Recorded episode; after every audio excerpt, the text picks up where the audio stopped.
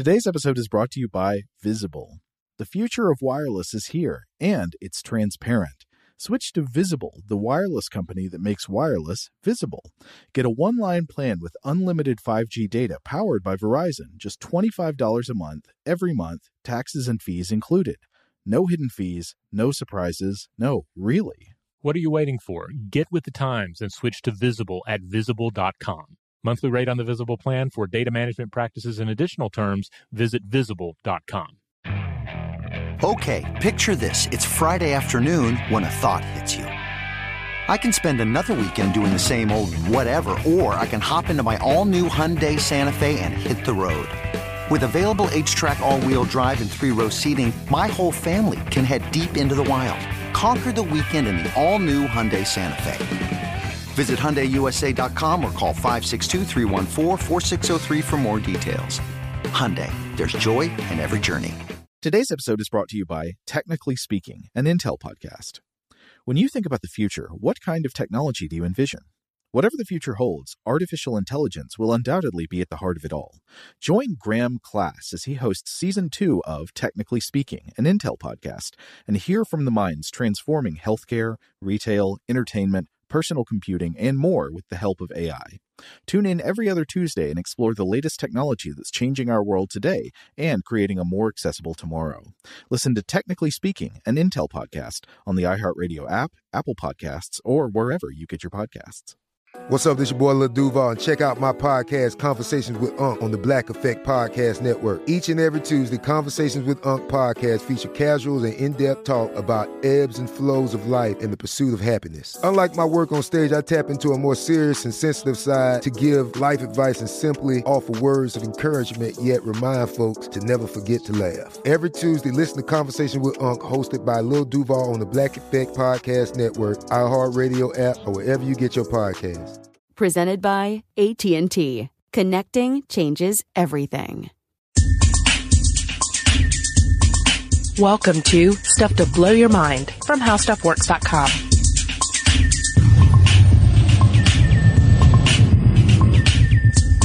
Hey, welcome to Stuff to Blow Your Mind. My name is Robert Lamb. Hey, I'm Christian Sager. And I'm Joe McCormick. And we're all three gathering for this one uh, once more because the uh, the summer reading episode is kind of a tradition with uh, Stuff to Blow Your Mind, where we, we highlight uh, some interesting books that we've read, are reading, that are that we're looking to read, uh, stuff that uh, may or may not appeal to uh, Stuff to Blow Your Mind listeners, might make for some good beach reading, some intelligent beach reading, if uh, if if that's your thing. Uh, so, yeah, I think it's also probably a good opportunity for the audience to get to know Joe and I a little bit better too, kind of what our interests are and, and perhaps, uh, uh, some parts of our personalities that maybe haven't come through yet in episodes about things like stigmata and, uh, glass mind conditions. Uh, like you don't already know what kind of a creep I am. I do, but the audience doesn't. Yeah, that's what this is about: exposing our um, our inner secrets and creepiness uh, to the listeners, and it, it, tends to result in a lot of uh, cool conversations with listeners because uh, either, either either they've read the books that uh, that we're talking about and have some feedback, or they have some recommendations based on uh, some of what we're chatting about. So uh, I, I, look forward to all that interaction. Yeah, that's exactly what I was was hoping for out of this was that we'd get um, some nice engagement and conversations going with the listeners, and that they could possibly recommend some stuff back to us as well. You can contact us on Facebook, Twitter, Tumblr, where we are Blow the Mind, mm-hmm. uh, or you can uh, write us at blowthemind at howstuffworks.com. Let us know what you thought about, you know, the recommendations we're about to give here, and let us know what your recommendations are based on what we tell you. Maybe you've got something that you can tell us about uh, that, that one of the three of us or all three of us will want to dive into. Yeah, and inevitably there are going to be questions about the titles. Uh, you know, what was that book you mentioned? How do you spell the last name of that author? We're going to make sure that on the landing page for this episode, we'll have all the books that we spe- specifically call out here, uh, as well as links to where you can obtain them. You know, getting into choosing books for this episode, one of the things I noticed was how little I've been reading the ideal kind of book to talk about on Stuff to Blow Your Mind in the past couple years. What do you mean? I don't know. I, I feel like, oh, you know, what do I want to give this audience? I want to give them something very like strange science fiction or something like that. And I, I haven't been getting into that much lately. I mean, I still love it, but yeah. just haven't been reading it. Yeah. I, I could see that, but I go through phases with content like that. I think. I mean, uh, you're going to find out today that I'm obviously in a big horror phase, which is probably no surprise to anyone who's familiar with the stuff that I do outside of How Stuff Works. But yeah, um, I I think that the, that stuff ebbs and flows.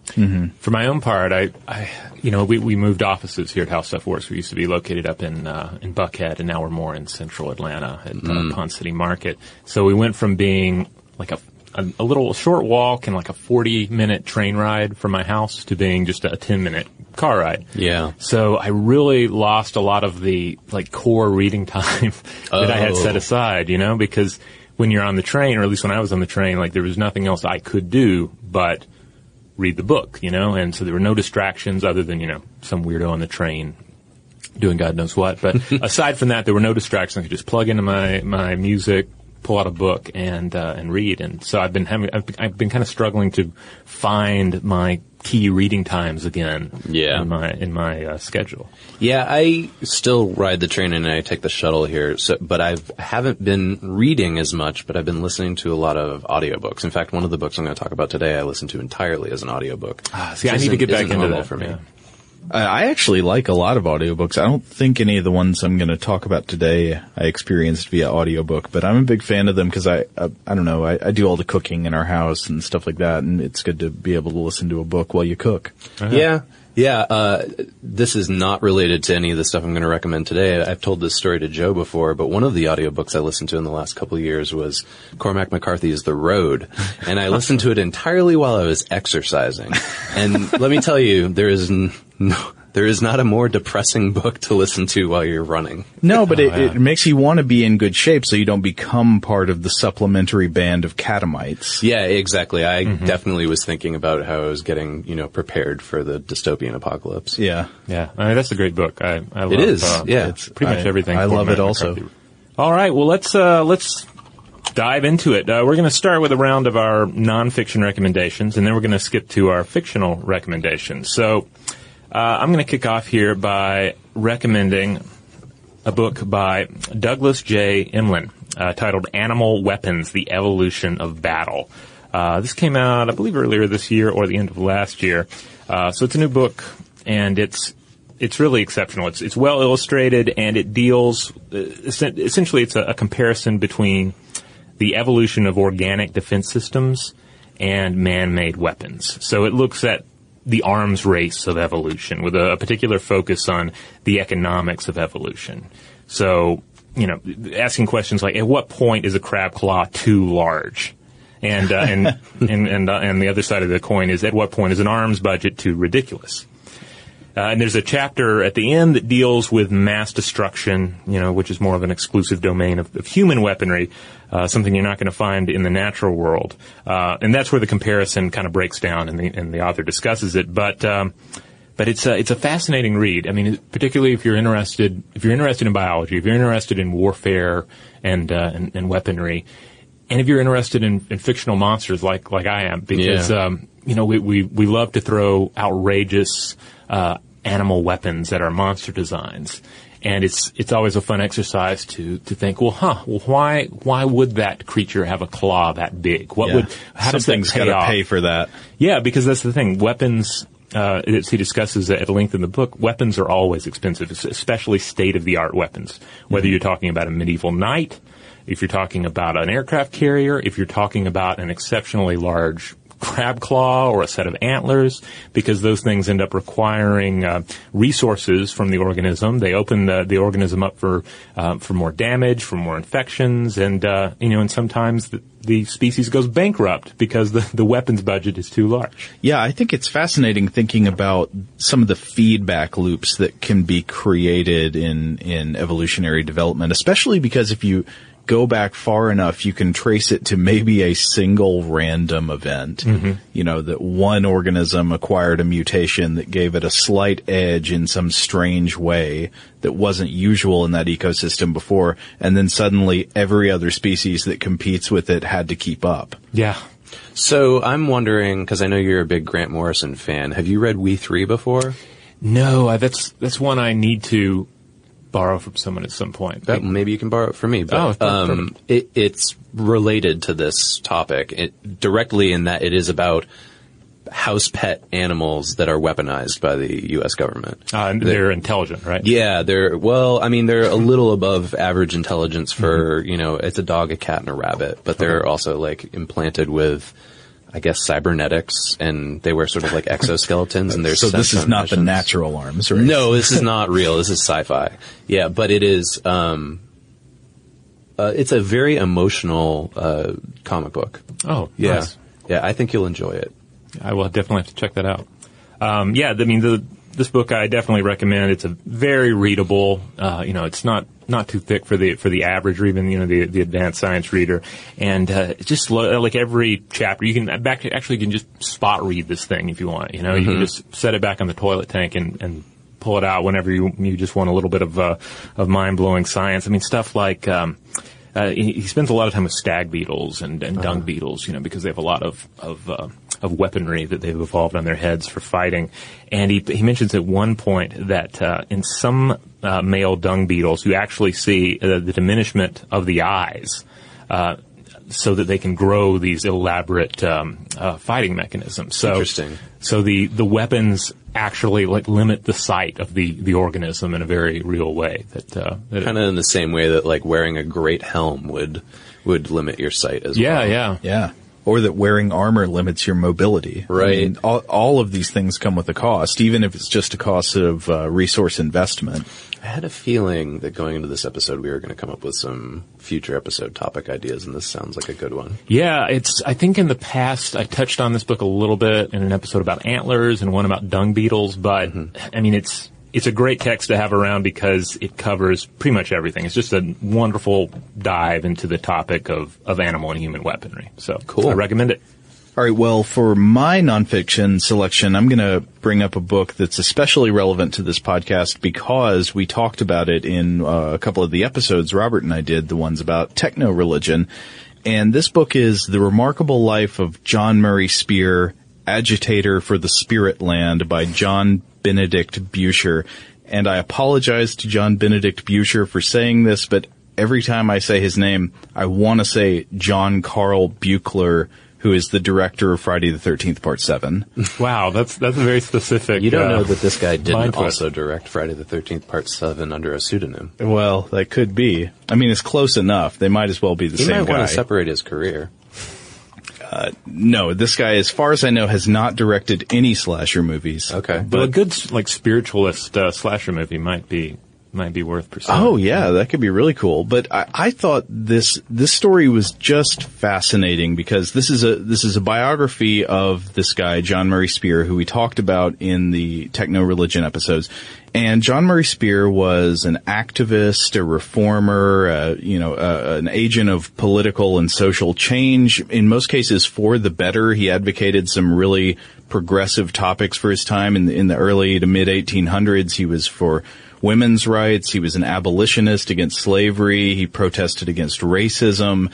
And so he was in a lot of ways a really great guy for his time, but it's an interesting study in how even people with really admirable intentions can get swept up in bizarre belief systems where John Murray Spear ended up becoming a spiritualist. Oh, interesting. Yeah, and so he began to think that he was a medium who could channel the spirits from beyond, and he, he thought he could deliver the words of Benjamin Rush giving lectures on anatomy, and these were subjects he didn't know anything about. So was this, uh, like many spiritualists at that time, did he try to monetize this in some way? Like, did he advertise it as if like, you know, pay him 10 bucks and he'll tell you the secrets of the universe? I didn't get that oh, no, feeling. as much. not really. He seemed I mean, I genuine, mean, if you will. Okay. I mean, maybe I don't know. If you want to be cynical, you could maybe because he did draw people to him through this. Like he mm-hmm. he definitely led some projects and had some followers based on messages he was supposedly getting from the spirit world. But I no, I don't get the sense that it was just kind of a crass cash grab. I, I get the sense that he was a true believer. Yeah. Yeah, he seemed really invested in these these projects. And uh, I mean, it's easy to think of his key project, which I'm sure you're about to discuss, as, Right. uh, as kind of an art installation. So you can almost imagine him his, him as a uh, like a gallery owner who is just s- super committed to um, to curating the the the, uh, the main art installation in this gallery, Okay. Um, and and less concerned with actually selling tickets. The spiritualists of that time that I was thinking of are more like kind of, uh, I, I think Joe and I have talked about this off air before about like water diviners or oil diviners, uh, and that they would, you know, uh, obviously like, uh, claim that spirits were able to tell them where water or oil could be found, but No, John Murray Spear and his followers were more into the idea that spirits could tell you how to build a machine that would save the world and become the new robot messiah. Oh, so he's Yeah. our Buckmin- Buckminster Fuller. Pretty much, yeah. This is in the, the realm of spiritualist. Uh, he was he was a big thinker. He was Okay. definitely Right. an outside the box thinker. Yeah, and so this this led to the New Motor Project, which we talk about at length in our episodes on Right. uh, techno religion. And if you haven't heard those, you can go back and check those out for the fuller description. But basically, he and a bunch of people got together and tried to build a machine based on instructions from spirits that he thought would bring about a new era and sort of change the human's relationship with the spirit world and bring about a, a positive end of days in a way. So this book that's about him, um, how how did you find like you know the structure, the prose? Was it is it a dense biography or is it um, you know a readable kind of page turner? No, it's not like highly dramatized. So he, he doesn't make it into a historical novel or anything. I get the sense it's more kind of an academic historian's work, but Okay. that doesn't mean it's uninteresting just because the story of John Murray Spear is so weird Yeah. and so fascinating just in, in the actual details of what happened that I, I think even the non-historian reader would be interested in this. Cool. That sounds fascinating. Yeah. What's on the artwork there? Uh, yeah, the cover has this, I don't know, kind of creepy looking army of cherubim, uh, surrounding what looks like a sewing machine table. Yeah, yeah. I, Seems to highlight the themes. Yeah, there aren't a lot of uh, great pictures of um of John Murray Spears' uh, key creation. So uh, I, I don't think there's a single photograph of it. no, They're I, just the best we could find were a couple of illustrations. Yeah. Yeah. Spoiler alert, it looks like a table with a bunch of stuff glued to it. Yeah, I think we described in the podcast what is a is a, is a, is a Dalek and um, a coffee table mated. This would be the offspring. Yeah, pretty much. And then you hung that with some Christmas ornaments. Yeah. Well, that's actually a good segue into the book that I uh, chose to talk about today for my nonfiction selection, which is uh, it's an ebook by Warren Ellis called "Cunning Plans." And uh, Warren Ellis, for those of you not familiar, is primarily known as an English comic book writer. He's written a couple novels, and he's also done some commentary and columns about society and technology and sort of where we're going and how they're merging. Uh, and this ebook, which I think it's only like 99 cents on Amazon or something like that, is uh, a collection of talks and presentations that he's given on a variety of topics over the last, I don't know, maybe five or six years. One of the major categories that he covers in these talks is sort of a collision between spiritualism or magical thinking and technology and progress.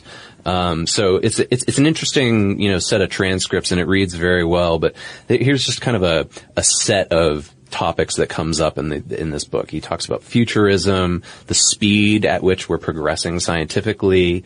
Uh, he, the, the the title of the book, "Cunning Plans," comes from. Uh, the tradition in England that I was unaware of called the cunning folk. Have you guys heard of this before?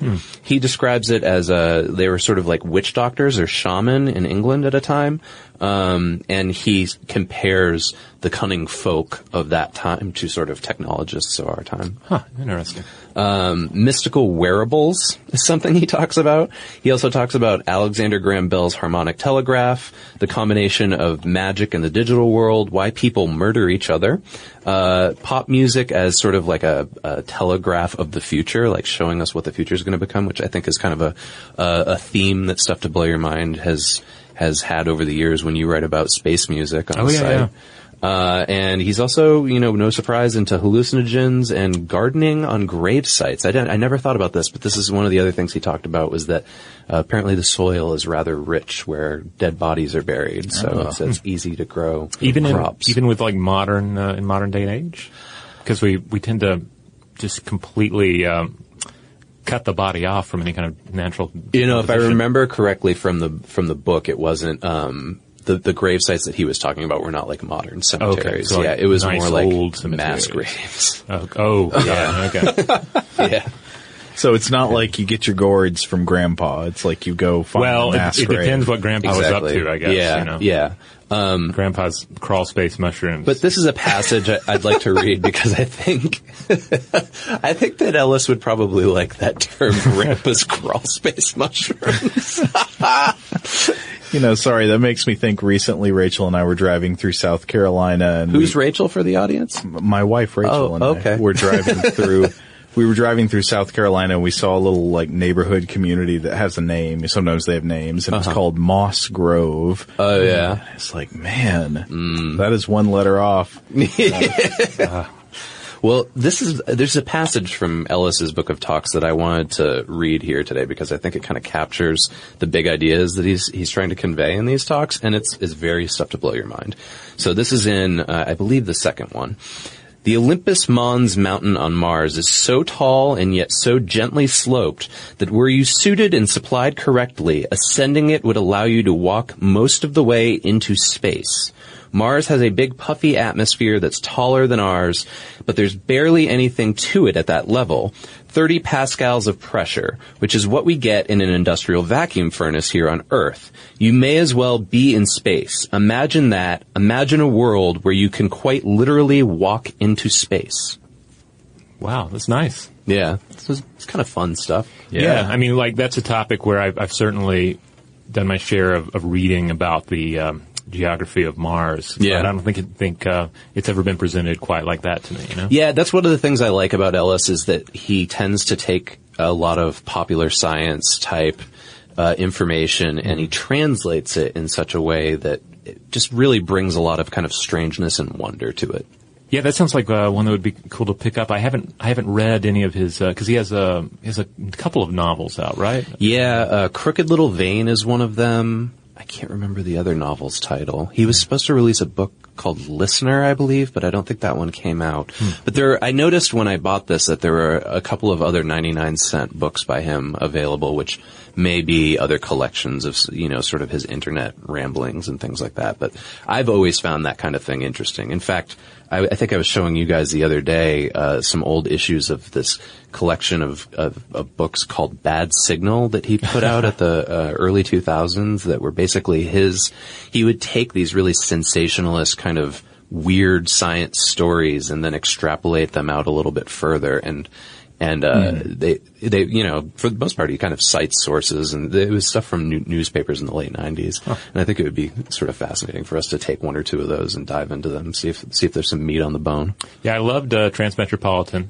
Yeah, And, That's the uh, one you told me to read. Uh, yeah, uh, Transmetropolitan is probably the one he's best known for. Yeah, Spider Jerusalem. is the Mhm, character. Yeah, it's basically a sci-fi version of Hunter S. Thompson, uh, kind of writing about a presidential campaign. Was that accurate? Yeah, yeah, and kind of a got a weird like alien influence, dystopian, cyberpunky, gonzo future. Transhumanism is a big theme in his works. Um, I think one of the other ones I might have told you, Joe, to read is called Planetary, and that is sort of his. I think he describes it as like an archaeology of weird fiction. So he goes throughout the history of sort of science fiction, weird fiction, fantasy, and explores it throughout the the um, the, the context of this narrative in Planetary. You know, he was involved early on um, in the creation of the the Dead Space um, video game franchise. Oh, yeah. And That's I, right. And I think he he hadn't. He has, I don't think he's really gone on the record much for talking about like what specifically his contributions were because I, Mm-hmm. I imagine there were a lot of cooks. Uh, preparing that soup, but um, but I really enjoy that uh, that gaming franchise. Yeah, me too. I kind of like to to look at it sometime and, and try and figure out what what in this is is uh, definitely has Ellis's DNA. Yeah, yeah, I could see that. I had forgotten about that, but you're right. I, I- I just played Dead Space three last year. Oh, yeah. really enjoyed it. yeah, that one was fun. I've never done any of those. They're survival horror science fiction games. I think you did. it. There's a wonderful yeah techno religion uh, at the center of it. Oh, okay, Yeah. cool. All right, so there are our three uh, promising nonfiction recommendations for you. You know, we're going to take a quick break. And when we come back, we're going to dive into some fiction as well. Shout out to Astepro for sponsoring this episode and providing us with free samples. Rob, as the uh, the local host with allergies here, they sent you some of their nasal spray to treat your allergies. What was your experience like? Yeah, that's right. I always wrestle with the pollen a bit when it rolls in during the spring. So they sent me the little uh, nasal spray. I tried out the product, and yeah, it sure did help me get on top of my symptoms for the day. And it's so fast acting, uh, it was already kicking in before I left the house. Astepro is a first of its kind nasal allergy spray. It's the fastest 24 hour over the counter allergy spray. It starts working in 30 minutes, while other allergy sprays take hours. Astepro is the first and only 24 hour steroid free allergy spray. Astepro delivers full prescription strength indoor and outdoor allergy relief from nasal congestion, runny and itchy nose, and sneezing. Get fast acting nasal allergy symptom relief with Astepro. Go to asteproallergy.com for a discount so you can get Astepro and go today. A S T E P R O allergy.com. Astepro and go. Use as directed for relief of nasal congestion, runny nose, sneezing, and itchy nose due to allergies. Today's episode is brought to you by Technically Speaking, an Intel podcast. When you think about the future, what kind of technology do you envision? Whatever the future holds, artificial intelligence will undoubtedly be at the heart of it all. Join Graham Class as he hosts season two of Technically Speaking, an Intel podcast from Ruby Studio in partnership with Intel. Explore the future of technology that's rapidly evolving our world today with the help of AI. There's still so much work and research needed to fully understand the power and potential of AI, and Intel is at the forefront of implementing AI in revolutionary technology that's changing the world we live in for the better. In each episode, Graham interviews the minds transforming medicine and healthcare, retail, entertainment, personal computing, and more while pioneering new uses for AI in these spaces. Tune in every other Tuesday and explore the latest technology that's changing our world today and creating a more accessible tomorrow. Listen to Technically Speaking, an Intel podcast on the iHeartRadio app, Apple Podcasts, or wherever you get your podcasts. Today's episode is brought to you by Visible. If you haven't heard of Visible, now you have. They're the wireless carrier that's making wireless visible. It's in the name. Get a one line plan with unlimited 5G data powered by Verizon, just $25 a month, every month, taxes and fees included. Having a one line plan means you only need you to save. No estranged roommates, exes, cousins twice removed, or AI powered humanoid robots needed. And because $25 a month really means $25 a month, you can call, text, stream, whatever, as much as you want without worrying about getting dinged at the end of the month. No hidden fees, no surprises. No, really. It's like the old saying goes you can't judge a book by its cover, but you can judge a company by its name. So spread the word. Tell all your friends there's a wireless company out there with transparency in their name, and they're called Visible. Start saving on wireless today at visible.com. Monthly rate on the Visible plan for data management practices and additional terms, visit visible.com. Okay, picture this. It's Friday afternoon when a thought hits you. I can waste another weekend doing the same old whatever, or I can conquer it. I can hop into my all new Hyundai Santa Fe and hit the road. Any road. The steeper, the better because my all new Santa Fe is available with HTRAC, all wheel drive, so I can hit the trail without a worry in the world. Heck, with three rows and best in class rear cargo space, I can pack the whole family in with all our gear. We've got available dual wireless charging for our phones, so we'll never lose touch with civilization, and we won't lose touch with the primordial power of Mother Earth. So, which is it? Waste the weekend or do something a little more epic? And conquer it in the all-new Hyundai Santa Fe. Visit HyundaiUSA.com or call 562 for more details. Hyundai, there's joy in every journey.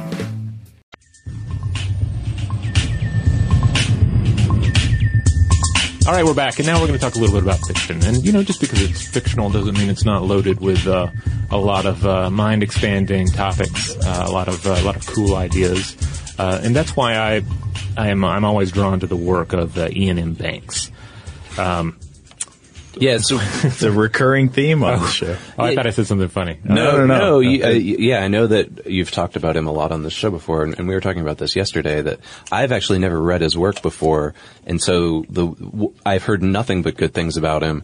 But what I've heard is that he goes by the name Iain M. Banks when he's writing science fiction, and he's just Iain Banks, right? When he's writing sort of just literary fiction. Yes. Okay. Yeah. That's and um, his sci-fi. I pretty much only read his sci-fi except for his first novel, um, The Wasp Factory. Mm-hmm. I, uh, I I believe that's that's more on the sort of literary kind of literary horror, I would say. Okay. But uh, but for the most part, I stick to his sci-fi, especially his culture series.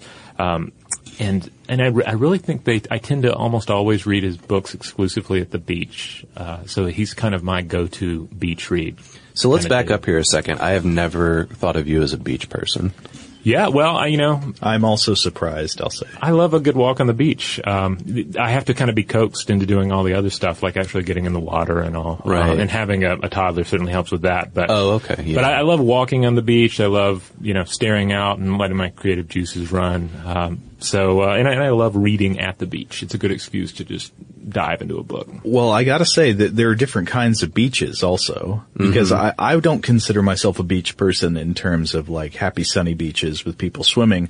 But, you I- went to the beach just a couple weeks ago too, didn't you? Well, that was a family thing. Okay. You know, you know, you I show did up, it you show my up will. for family. Yeah. No, I mean, I didn't hate it, but, uh-huh. but the kind of beach I can really get behind is like the Icelandic beach or like, you Totally. know, where it's like a gray hellscape that's beautiful. Will you full of, like- potentially hallucinate things on the horizon? yeah, you're, you're likely to see a troll walking up out of the water.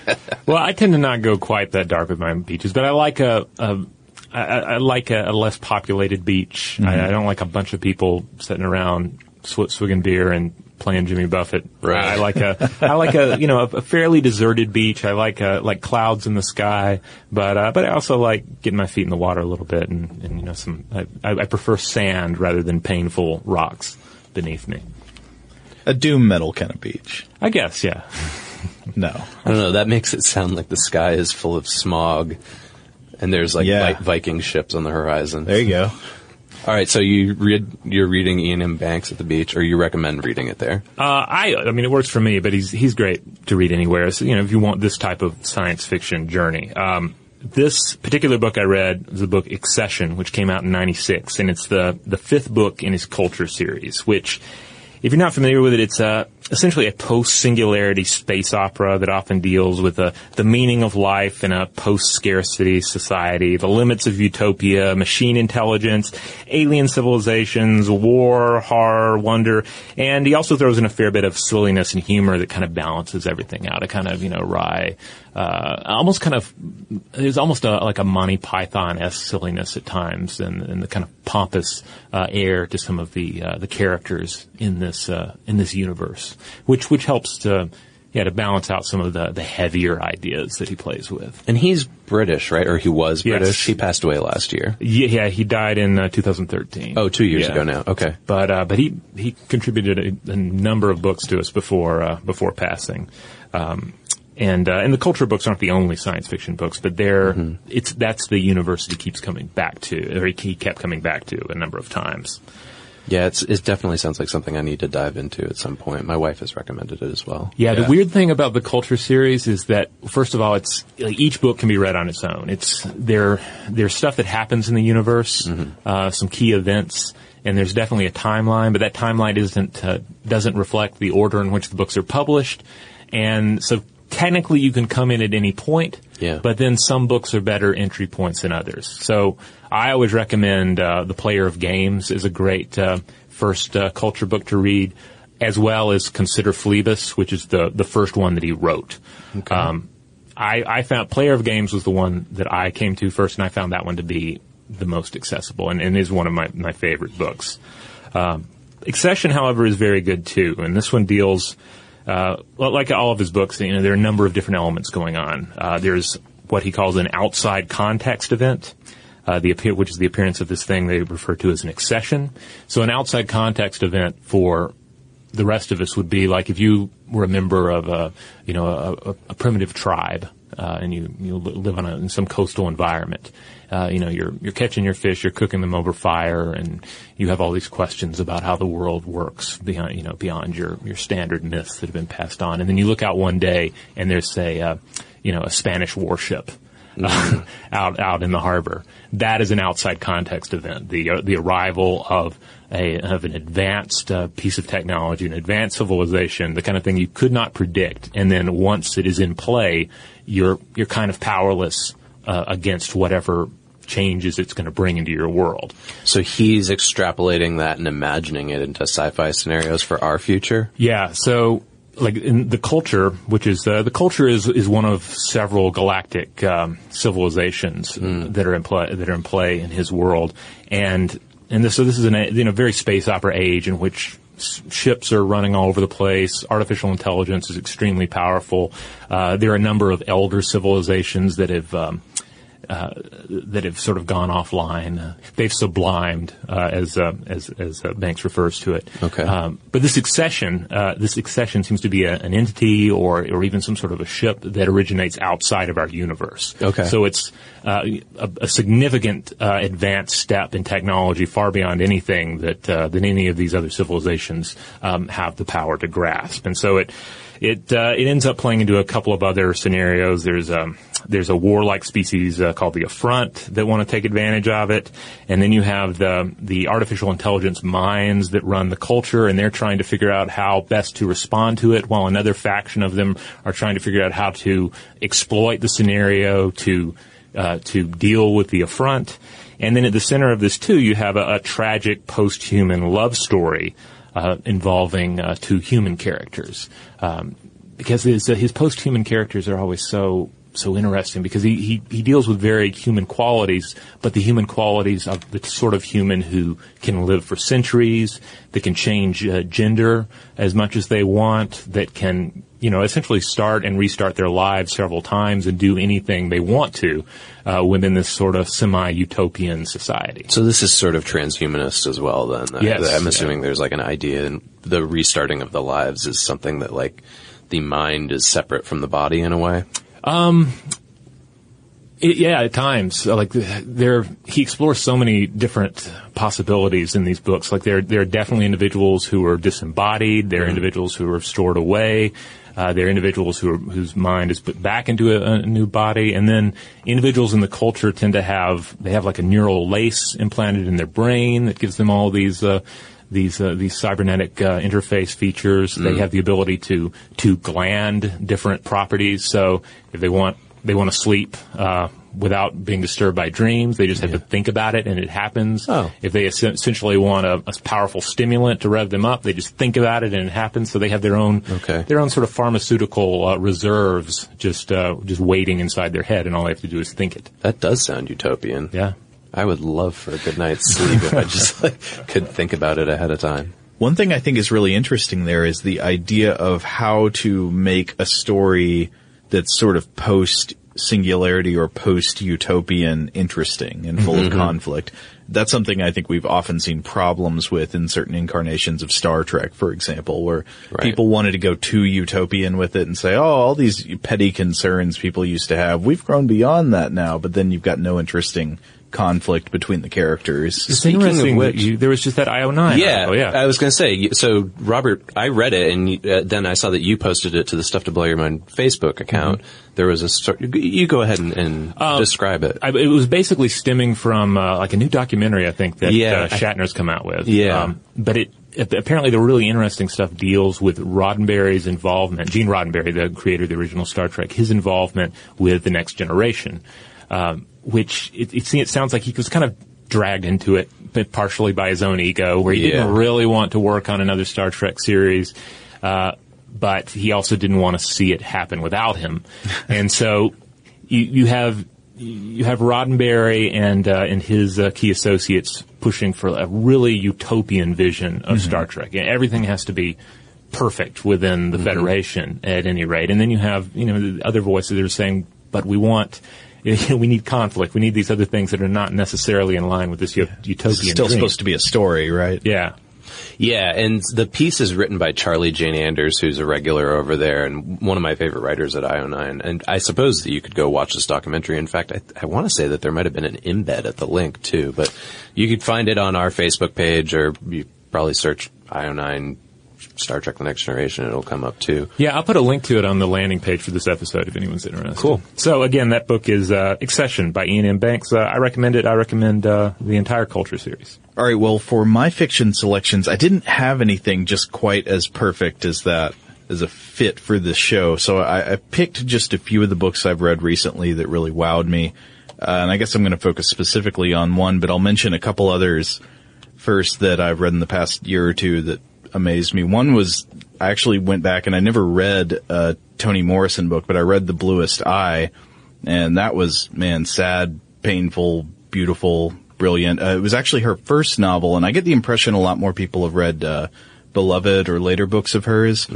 Uh, but one of the main themes in this book is not necessarily the, the external racism that happens in society, but the internalizing of uh, racialized concepts, like how the young black girl in the book comes to adopt basically a white supremacist conception of aesthetics Huh. that equates beauty with whiteness. Like her idea of what beauty is, is what white girl's beauty is. Okay. And I think this is an interesting example. I mean, it's very sad in the book, but it, it it explores the concept that our aesthetics can be charged with ideology. And I think that's something that's interesting too, maybe worth exploring on the show sometime if we haven't before, the, the idea of what you find visually interesting or what you find beautiful that seems to be politically neutral, but in a lot of cases it might not be. Like what our values are can determine what looks good to us. Yeah, absolutely. I mean, I'm of the opinion that all of culture is us just trying to make sense of the, the, the sort of bombardment of chaotic information that the world presents us with, right? And no matter how you do that, it's ideological. Last night I went to a presentation of, uh, there's a theater here in town called the Fox Theater, and they were playing Ghostbusters. They were playing the original Ghostbusters, and before it, I don't know if you guys have been to the Fox or not. This is my first time. They play uh, old black and white newsreels from the 1930s. Oh, wow. And I was noticing um, there were a couple of them that were sort of celebrating uh, female uh, like stars of the time, uh, either from you know uh, the stage or, or maybe the radio or something like that. But I was just noticing that, that the conception of beauty, even in the 1930s, between now and then, is is so different.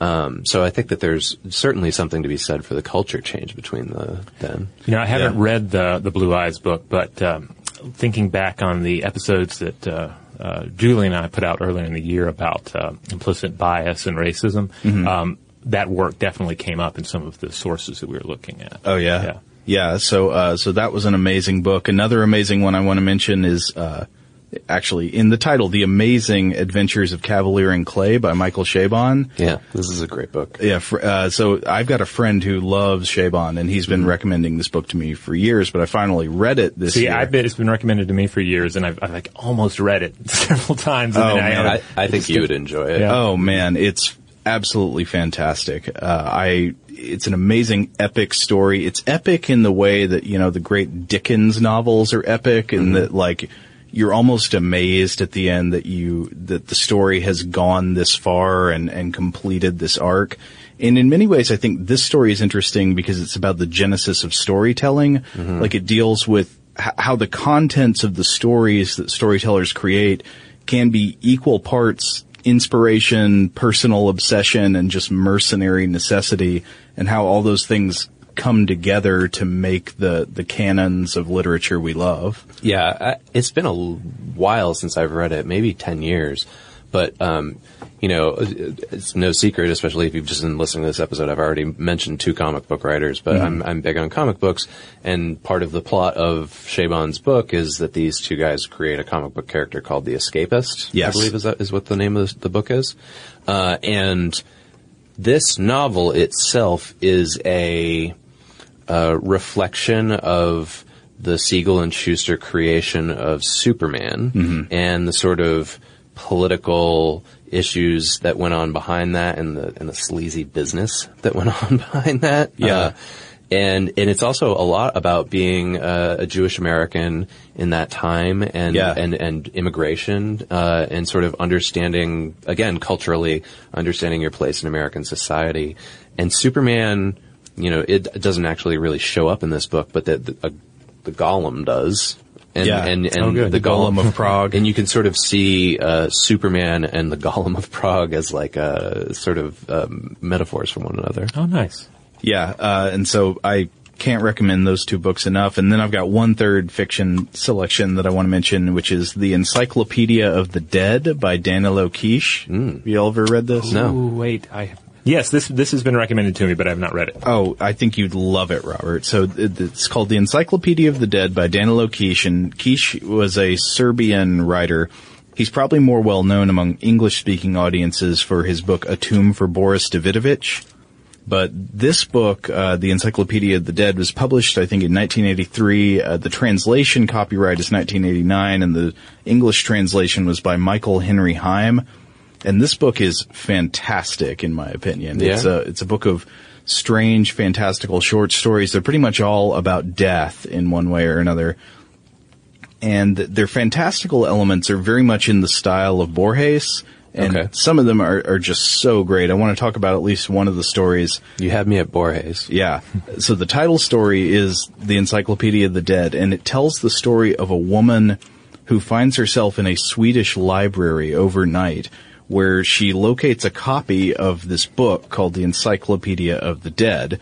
And it's a tome written by this religious order that makes it their duty to record every single detail about a person's life. And I mean every single detail. Every person they meet, every meal they ate, all the flowers they grew in their gardens, and then also the historical context for every period of their lives. So if you lived in World War II, the encyclopedia would also give you a complete and thorough understanding of what happened in World War II. Okay, and, these are all like like on paper. Yeah. Okay. that- so, the, so there's a kind of surreal It's not element a there. digitized That- that's- There's a sort of like impossible absurdity to Right. the world it describes. Yeah. Uh, and then of course uh, the the narrator of this story she finds the entry for her father who had died just a couple months before the story takes place. And the only rule for inclusion in the Encyclopedia of the Dead is that those included and it cannot be included in any other encyclopedia. Interesting. And much of the story is just the narrator trying to make notes on her father's entry before she runs out of time and has to put Yeah. the book down and leave the library. But I thought this was a fascinating take, and I, I don't want to spoil too much about the story. You should just read it. But I think it's a fascinating take on the the sort of absurdity of of trying to capture human experience uh, in in language that there's no way to really tell a story completely. And then there's another story in this book that I wanted to call out. It's called Simon Magus, which is just an awesome retelling of some of the apocryphal Simon Magus legends from the I'm unfamiliar with this. it's early Christian tradition. Simon Magus is a character that appears in the Bible. He's in the book of Acts and he's sort of a, a counter apostle in a way. Like he's, Mm-hmm. He's doing some magic tricks and he has a confrontation Oh, with Peter. Oh, yes, Magus, yes, like Yeah. M A G U S. Yeah. yeah, I have heard of this guy before. Okay, Yeah, yeah, yeah. So he has a confrontation with Peter. That's in the book of Acts, but there are also apocryphal legends that didn't make it into the Bible, but they deal uh, in a more extensive way with, with Simon Magus, and some he, he sort of has like wizard battles with Peter that are pretty cool. Okay. And one of those legends, actually, a couple of those legends are retold in this story. I, I so I loved this book. I thought it was awesome. that sounds like a lot. Yeah, it, And, it touches yeah. on the things I'm interested in. I think you guys would be into it. I'll let you Yeah, borrow my early copy. Christian sorcery. I'm I'm all for it. So the wizard battle is with Peter the Apostle. in the apocryphal sources. Yeah. Yeah, okay, far out. It's like a They like- Har- Harry they- Potterization of the Bible. They they have like miracle contests and they sort of like, curse each other. Oh, okay. Nice, nice. It kind of flows into some of what we were talking about in uh, the Grimoire episode we did. Yeah, yeah, absolutely. In fact, um, that's where I had read about Simon. Uh, I I pronounce it Magus. Maybe it's wrong, but yeah. Oh, no, that's where I had probably read about right. it I- before was that he was an inspiration Yeah. for a lot of those grimoires. I think I'm saying it the anglicized way. Magus. Magus. Magus. But yeah, um, he, if I remember correctly from the research for that episode, there was even some legends that he was the one who had written some of the original text for those grimoires. Yeah, yeah. His and of course you end up sort of losing losing the individual and all the myth. Uh, Yeah. uh, well, lose him completely probably, but uh, but yeah, he definitely his name definitely came up a few times uh, in that episode, as I recall. Today's episode is brought to you by Technically Speaking, an Intel podcast. When you think about the future, what kind of technology do you envision? Whatever the future holds, artificial intelligence will undoubtedly be at the heart of it all. Join Graham Class as he hosts season two of Technically Speaking, an Intel podcast from Ruby Studio in partnership with Intel. Explore the future of technology that's rapidly evolving our world today with the help of AI. There's still so much work and research needed to fully understand the power and potential of AI, and Intel is at the forefront of implementing AI in revolutionary technology that's changing the world we live in for the better. In each episode, Graham interviews the minds transforming medicine and healthcare, retail, entertainment, personal computing, and more while pioneering new uses for AI in these spaces. Tune in every other Tuesday and explore the latest technology that's changing our world today and creating a more accessible tomorrow. Listen to Technically Speaking, an Intel podcast on the iHeartRadio app, Apple Podcasts, or wherever you get your podcasts. Today's episode is brought to you by Visible. If you haven't heard of Visible, now you have. They're the wireless carrier that's making wireless visible. It's in the name. Get a one line plan with unlimited 5G data powered by Verizon, just $25 a month, every month, taxes and fees included. Having a one line plan means you only need you to save. No estranged roommates, exes, cousins twice removed, or AI powered humanoid robots needed. And because $25 a month really means $25 a month, you can call, text, stream, whatever, as much as you want without worrying about getting dinged at the end of the month. No hidden fees, no surprises. No, really. It's like the old saying goes you can't judge a book by its cover, but you can judge a company by its name. So spread the word. Tell all your friends there's a wireless company out there with transparency in their name, and they're called Visible. Start saving on wireless today at visible.com. Monthly rate on the Visible plan for data management practices and additional terms, visit visible.com. Okay, picture this. It's Friday afternoon when a thought hits you. I can waste another weekend doing the same old whatever, or I can conquer it. I can hop into my all new Hyundai Santa Fe and hit the road. Any road. The steeper, the better. Because my all new Santa Fe is available with HTRAC, all wheel drive, so I can hit the trail without a worry in the world. Heck, with three rows and best in class rear cargo space, I can pack the whole family in with all our gear. We've got available dual wireless charging for our phones, so we'll never lose touch with civilization, and we won't lose touch with the primordial power of Mother Earth. So, which is it? Waste the weekend or do something a little more epic? And conquer it in the all new Hyundai Santa Fe. Visit HyundaiUSA.com or call 562-314-4603 for more details. Hyundai, there's joy in every journey. Today's episode is brought to you by eBay. eBay Motors is here for the ride. Remember when you first saw the potential?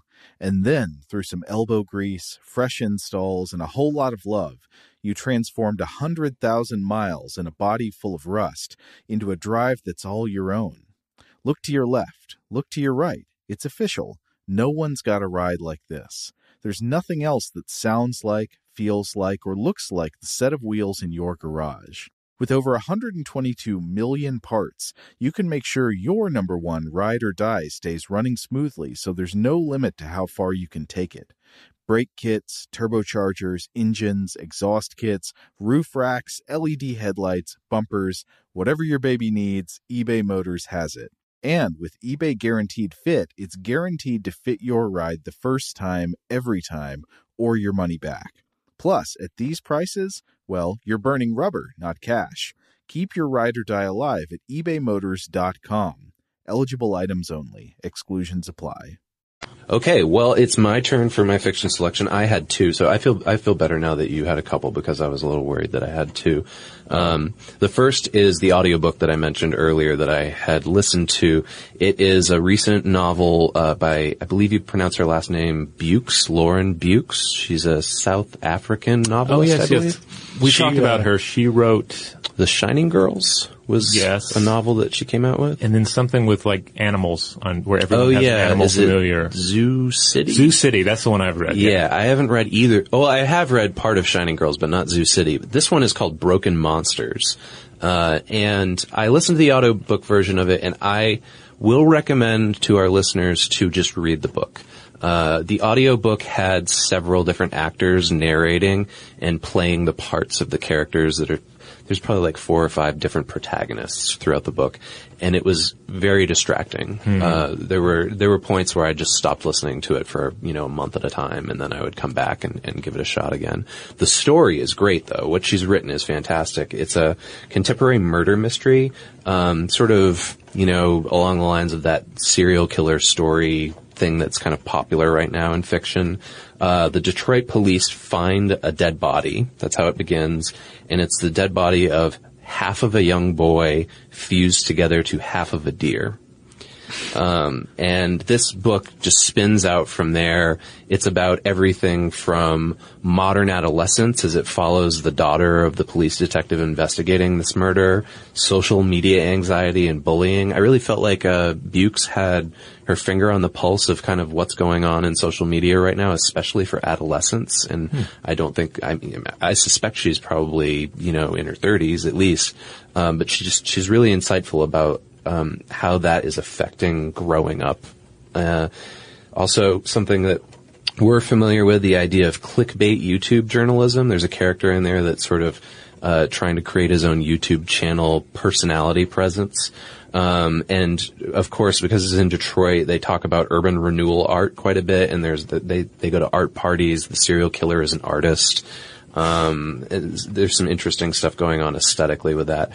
I, I found this to be a genuinely creepy and disturbing book. I read a lot of horror. I watch a lot of horror, and it's it takes a uh, a lot to to kind of jar me, and Yeah. the stuff in here jarred me. Um, but yeah, I read it. Don't listen to it. Okay. Yeah, it's always weird with the audiobooks because they're kind of like the, the two the two approaches. One is to just have a, a solid narrator Yeah. just reading you the books. And then it's in, then it's the the other direction is performance. Mm-hmm. And so sometimes you get that weird area where you have a good narrator, but maybe he's just trying a little too hard to do like the the female voices in the book, or Yeah. you know, it's, Oh, it's weird, a weird balance. It has to. There was a there there were and I'm sure uh, you know our, our listeners can relate to this because they're listening to a podcast right now in which they're listening to our voice voices and there's probably things about our voices that maybe for instance I I know that I am accused of having vocal fry often and that uh, that can annoy listeners sometimes but uh, the the cadence of some of the people reading this story just it just rubbed me the wrong way. Um, there was a the, the the woman who performed the, the adolescent girls chapters. She was gr- a great narrator, but it, she was doing it from the voice of a 13, 14 year old girl, uh, and it just grated on me after a while. I guess I'm the kind of person who prefers the audiobook where it's just a single narrator. I often prefer if it's the author themselves reading because I feel like that uh, brings a lot to it. Yeah, Neil Gaiman particularly. does Oh, a fabulous yeah. job reading his own I, stuff. c- I could imagine that he would, yeah. Um, the uh, one audiobook that I've listened to that did a very good job with the, the, the format of having multiple actors was the audiobook for World War Z. That was the one where I was really surprised. I felt like it was actually better than the prose. Huh. Um, they had, uh, you know, several actors, including uh, like people like Henry Rollins come in and do the voices of some of the characters that are interviewed throughout the course of that book.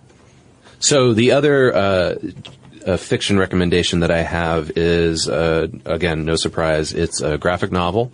Uh, it is a book called High Crimes by Christopher Sebela and Ibrahim Moustafa, and it's a nice hardcover graphic novel collection of a 12-issue digital comic that these guys did over the last couple of years.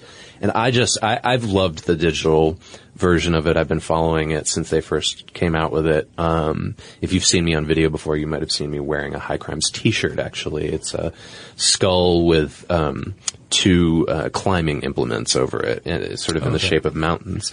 Uh, because this is a murder mystery that's set on Mount Everest, and the idea is that the main character is a climbing guide who helps people get up Mount Everest, but uh, also on the side, she robs the uh, bodies of people who have died on Mount Everest, and then uh, promises to return either the bodies or their property to uh, their families who are living back home uh, for for a fee, you know, for a price. So she's kind of like a vulture scavenger on Mount Everest. And uh, the plot is that she she finds a body that is, has a connection to a government conspiracy back in the United States. So this leads to you know she tries to sell this stuff. It leads to a sort of cat and mouse game chasing up Mount Everest. But it's uh, meticulously researched. Sebela does a really good job of uh, depicting what climbing Everest is like. Not that I've done it, but it uh, it seemed very well researched down to the equipment, the effects on your on the human body, uh, especially at the like different sort of zones of the, Oh, yeah, of yeah. the mountain itself. Yeah. Uh, I did climb Mount Kinabalu when I was younger, which is uh, in Malaysia, in Borneo, and um, it reminded me a lot of that. Yeah, I, have, I, I know that it's, it's come up in uh, in episodes before uh, here at Stuff to Blow Your Mind, discussing um, just just what the environment is like as you as you ascend, a particularly high mountain, and the atmospheric changes and the effects it has on the brain. Uh, it's really fascinating stuff. And the character is a, a drug addict too, so it's Oh. interesting to see like sh- her going through. Uh, she's jonesing really as she's traveling up the mountain because she Oh, sort wow. of runs out of stuff. That effect combined with the effects of of uh, the environment. Oh, that makes me wonder if people, if anybody climbs mountains to get like hypoxia trips. Sounds like Does an episode. it will now. All right, so now we're going to finish up the podcast here by just uh, going around and discussing what we're reading now and what we're hoping to read in the future, what's on the plate. Uh, and this, you know, will be a, an, another good place for uh, for the listeners to say, yes, those are great selections, or no, don't read that, that's horrible, or uh, or you know, or just uh, mention some things that are in the same vein.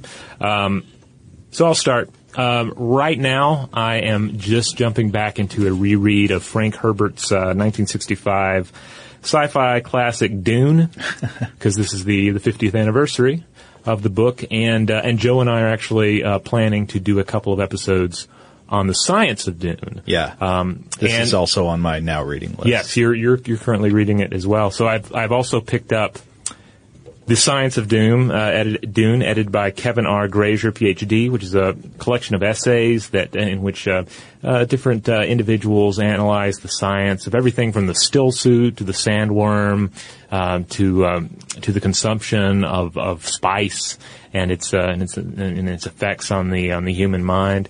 And then I also picked up. Um, a copy of the Dune Encyclopedia uh, from the 1980s, compiled by Dr. Willis E. McNelly. And this is uh, this has been long out of print, so the book the book just smells fabulous. it has that wonderful uh, 1980s uh, aroma to it. And uh, this is a book I, I I have a lot of nostalgia for because before I read any of the Dune books, I picked this up at my local small town library and just started uh, going through it and just you know they have it's, they have all these different encyclopedic entries about various factions, family members, individuals, technologies that uh, that make up the Dune universe, and it's. Um, it's just really inspiring stuff. It's not all canon because it came out before uh, Herbert had written uh, all of his Dune books, but uh, but it's it's wonderful stuff. I'm Yeah. surprised there isn't a revised version that is that is still in circulation, given the popularity of that series. You'd think you'd think they would, uh, especially. I mean, it's still an industry of, of the Dune books are still an industry. You know, I wonder if the internet, like having the web, has really cut into stuff like fictional canon encyclopedias. Because when I was a kid, I remember a lot of these things. When I was looking at this Dune encyclopedia book, I was like, oh man, I got that feeling like this is a book I would have found somewhere when I was a kid, like in a, you know, beach house or something mm-hmm. like that. And then sat down and started flipping through it and suddenly the entire day's gone.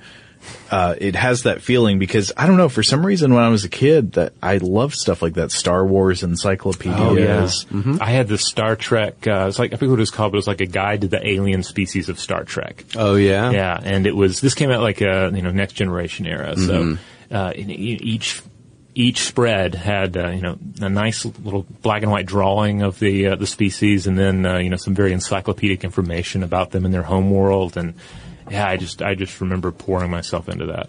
Yeah, I mean, I, I, I suppose you're right that Wikipedia and like other sort of wiki uh, data entry sites have sort of taken over that place, but there's still there's still something nice about holding a book like that. Like uh, I I love.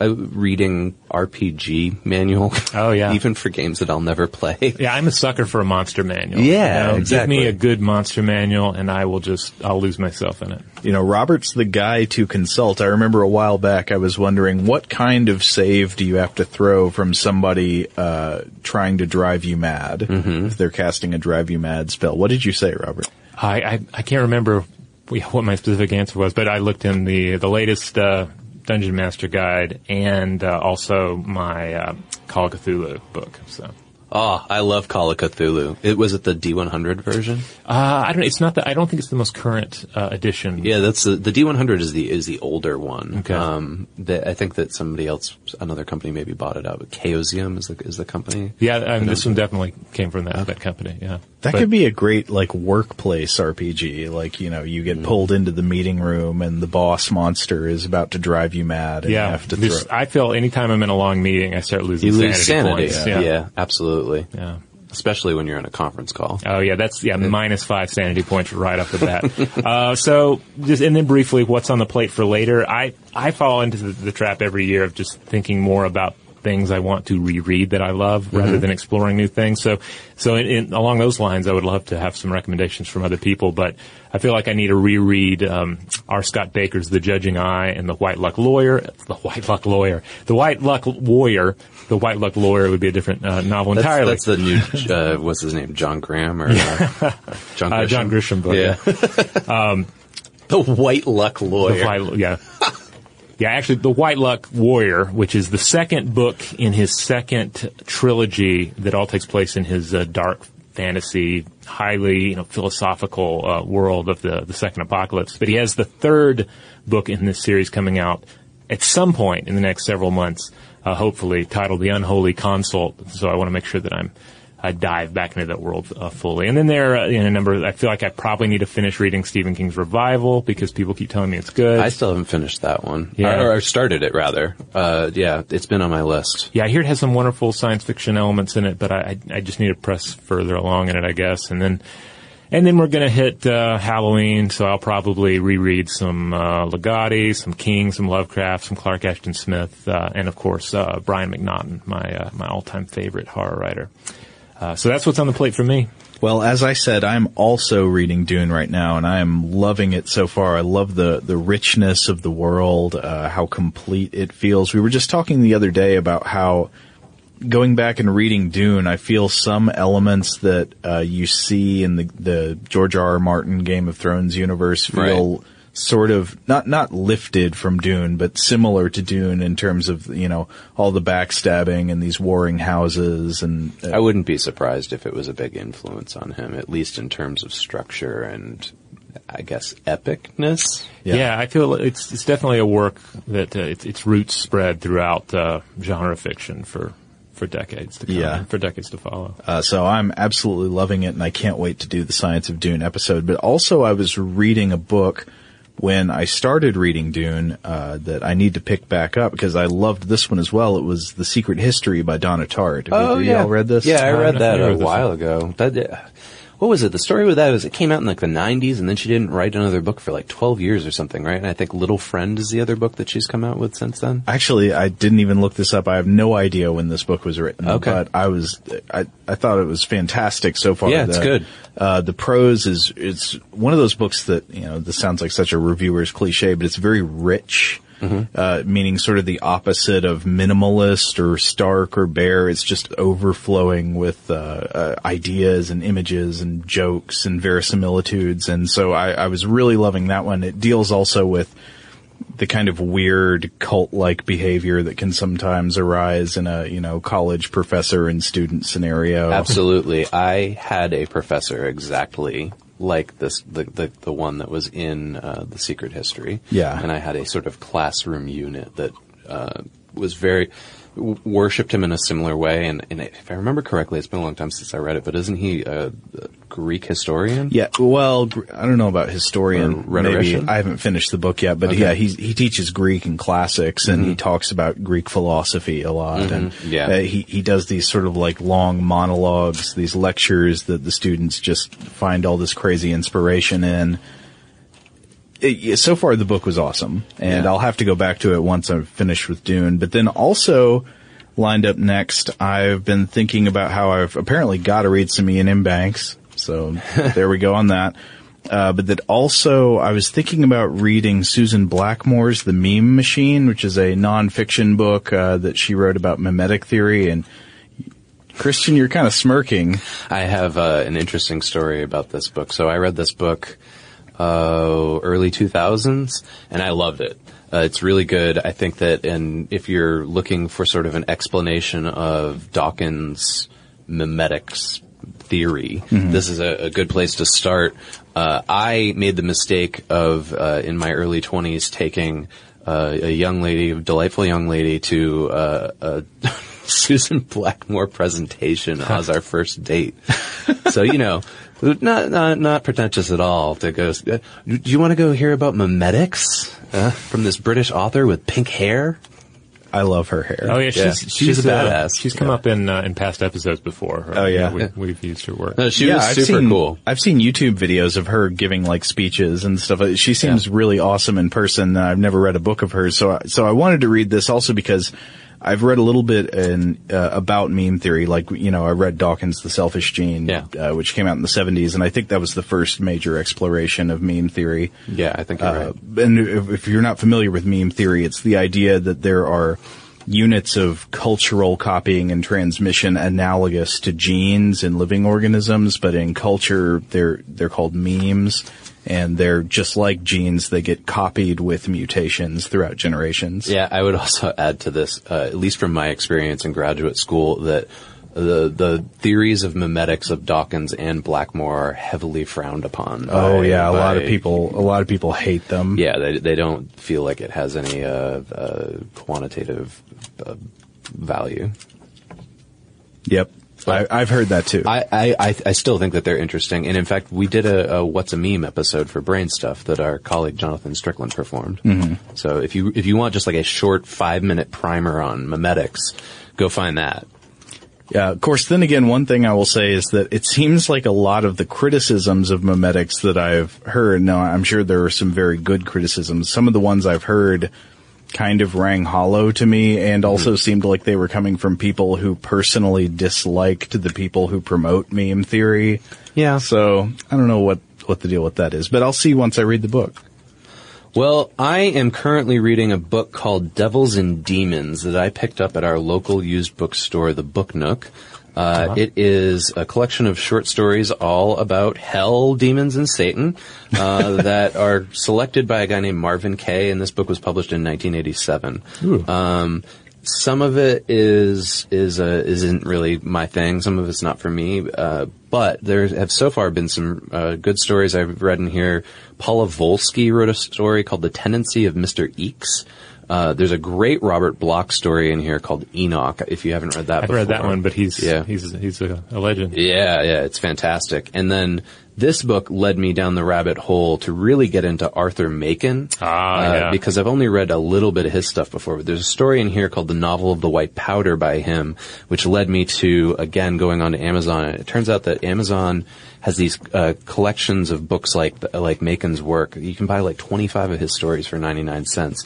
So I got this collection, and uh, over this th- this last week, I actually just read The Great God Pan. Have you guys read yes, this before? that is an, an incredibly potent and creepy tale. Yeah, it's a novella that he wrote. Uh, first was published in 1890, and it is, you know, it's probably like one of the uh, unsung stories of the history of horror literature. Uh, I'd never heard of it until until just the last, you know, maybe two or three weeks. But it's it's hugely influential. Uh, Lovecraft called it. Uh, he said no one could begin to describe the cumulative suspense and ultimate horror with which every paragraph abounds in that story. And Stephen King said he thinks it's one of the best horror stories ever written, maybe the best in the English language. Hmm. I really enjoyed it. Uh, Wow, I'll so check that out. I'm I'm thoroughly uh, I'm planning to, to to really take a deep dive into Arthur Machen's material. And then uh, what I've got on the plate for later, probably after I read all that Machen stuff, although I might uh, dabble in this stuff back and forth. A friend of mine recommended this book uh, by a guy named Laird Barron, who is another sort of weird fiction horror author. Uh, and this is a collection of his short stories called Occultation. And uh, uh, all I know about this guy is he's won a bunch of awards. He's a former Iditarod racer, and uh, my friend who is a is a horror writer just, just sings his praises, loves his stuff. Yeah, this is an author that keeps coming up in um, at, at least automated recommendations for me at like, Yeah. places like Amazon, and and his, of course his name stands out so much. That, Yeah. uh, uh, yeah, I, I, I probably need to check out some of his work as well. I, like I say, I keep falling into the habit of rereading things. Uh, Mm-hmm. While I should really branch out and explore some some more contemporary horror authors. Well, I can let you borrow this when I am done with it. I'm I, I, I'm really looking forward to the idea of bouncing back and forth between a guy who's contemporary like this and a guy who was alive over a hundred years ago, really kind of writing similar stuff uh, with Arthur Machen, uh, Arthur Machen's uh, kind of huge uh, collection of short stories. Yeah, I feel like you guys are really showing me up in terms of appropriately weird stuff here. I'm gonna have to catch up for next year. Oh no, it's I gonna be it's gonna be all sci-fi and demons for 365 days. that, that that's going to heavily influence the show. I think I'm already weighing us in, in the demon category, maybe a little bit too much. But the, uh, I mean, uh, the that John Murray Star- Spear book sounds really interesting, and I've never heard of. Uh, is it Danilo Kiss? Is that how Quiche, you pronounce I think. Quiche. Uh, Okay. Well, there's a K-I-S and there's the little caret over the S. So I Yeah. think the Serbo-Croatian way of saying that Ah. would be quiche, but yeah. I apologize if that is wrong. I believe that sounds appropriately weird. The Encyclopedia of the Dead. Yeah. Now, um, Arthur Machen and the uh, the Great God Pan and all that. I think I, I think I, rem- I originally saw reference to it in uh, one of Lovecraft's uh, essays about supernatural and uh, Yeah, elements in horror that literature. quote that I just read from was from Lovecraft's book. Uh, is it Supernatural Liter- Literature and Horror, or Supernatural Horror in Literature? It's a short nonfiction book that I believe he put. This is all off the top of my head, but I believe that Lovecraft compiled it from letters that he shared with people like Robert Bloch, Yeah. uh, who were sort of in his circle of horror writer fans. And he sort of came up with this guide of how, how to write horror literature. Yeah, yeah, and that's where it was mentioned. That uh, where I pulled that quote from, at least. So maybe that's where you saw it. Yeah, I also was turned on to a number of like old classic uh, and, and, and horror and pulp writers. Uh, I used to go to a, a, a wrestling message board, and one of the contributors there was this guy. It was this guy John Pelan, who uh, who is a horror writer and editor. Um, do a search for his name, you'll see uh, you know various anthologies he's edited. He's I think he's worked with Edward Lee on a few different books, and uh, and he was he has an encyclopedic knowledge of, uh, of horror literature. So he turned me on to a number of key authors that I've grown to, to just completely adore, like Michael Shea. Yeah, M- Michael Shea actually wrote the introduction to that Laird Barron book Oh, that really? I'm about to read. Yeah, and uh, I, I also thought of you as I was flipping through this last night and reading all the sort of in praise of Laird Barron stuff at the beginning because he got a, a write up from S. T. Joshi in here. Oh, yeah. Who's you- been on the show. You had S. T. Joshi on the show. Yeah, yeah. Who's Oh, cool. sort of for for those of you who don't know, S. T. Joshi is I guess like the the Lovecraft scholar? Yeah, Yeah. he's known as the scholar of sort of weird fiction. Yeah, and if Michael Shea uh, recommends this guy, all the more reason. Shea was was just brilliant, and he sadly passed in the in the last year or so. But uh, his, particularly his, he, he wrote science fiction, fantasy, and horror. But his his dark fantasy work, uh, particularly his his Nifft the Lean tales, are just beautiful, just just phenomenal. Uh, most of them deal with journeys into a into a, a sub into the subworlds, which are kind of a, a fantasy, a fantastic Dante-esque um, underworld, uh, except with with just concentric layers of of awfulness and wonder. And, and he, yeah, he, that man had a gift. So And, uh, that's yet another person I'm adding just to the piece of paper. Just between the three of us talking, I have a list here of probably 10 different things I need to read. But I'm still curious of what the audience is going to recommend Indeed. to us after hearing of what we're, what we would recommend to them, what we're reading right now, and what we're going to read next.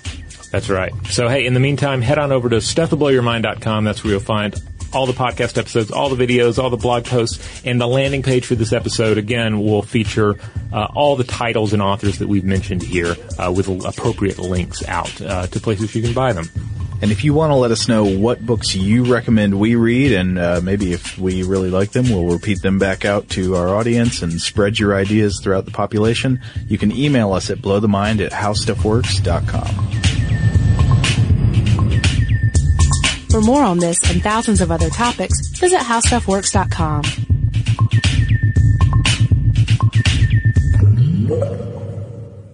Today's episode is brought to you by Visible. The future of wireless is here, and it's transparent. Switch to Visible, the wireless company that makes wireless visible.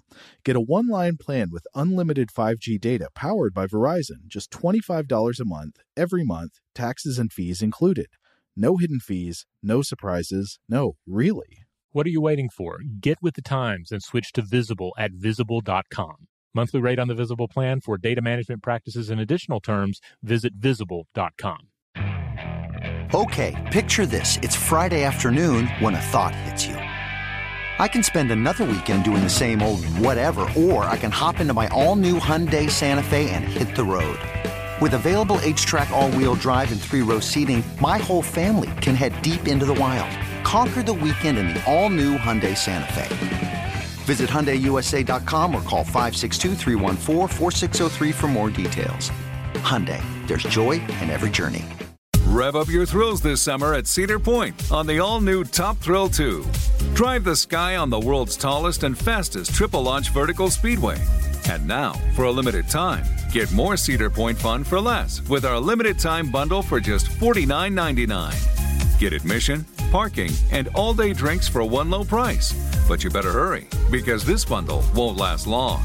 Save now at cedarpoint.com. Xfinity has free premium networks for everyone this month, no matter what kind of entertainment you love. Addicted to true crime? Catch killer cases and more spine-tingling shows on A&E Crime Central. Crave adventure? Explore Asian action movies on Hayya. Searching for something extreme? Check out skating, snowboarding, and more on Fuel TV Plus, the global home of action sports. And find crowd-pleasing bops on iHeartRadio's Hit Nation playlist. There's new free shows and movies to love every week. Say free this week in your Xfinity voice remote.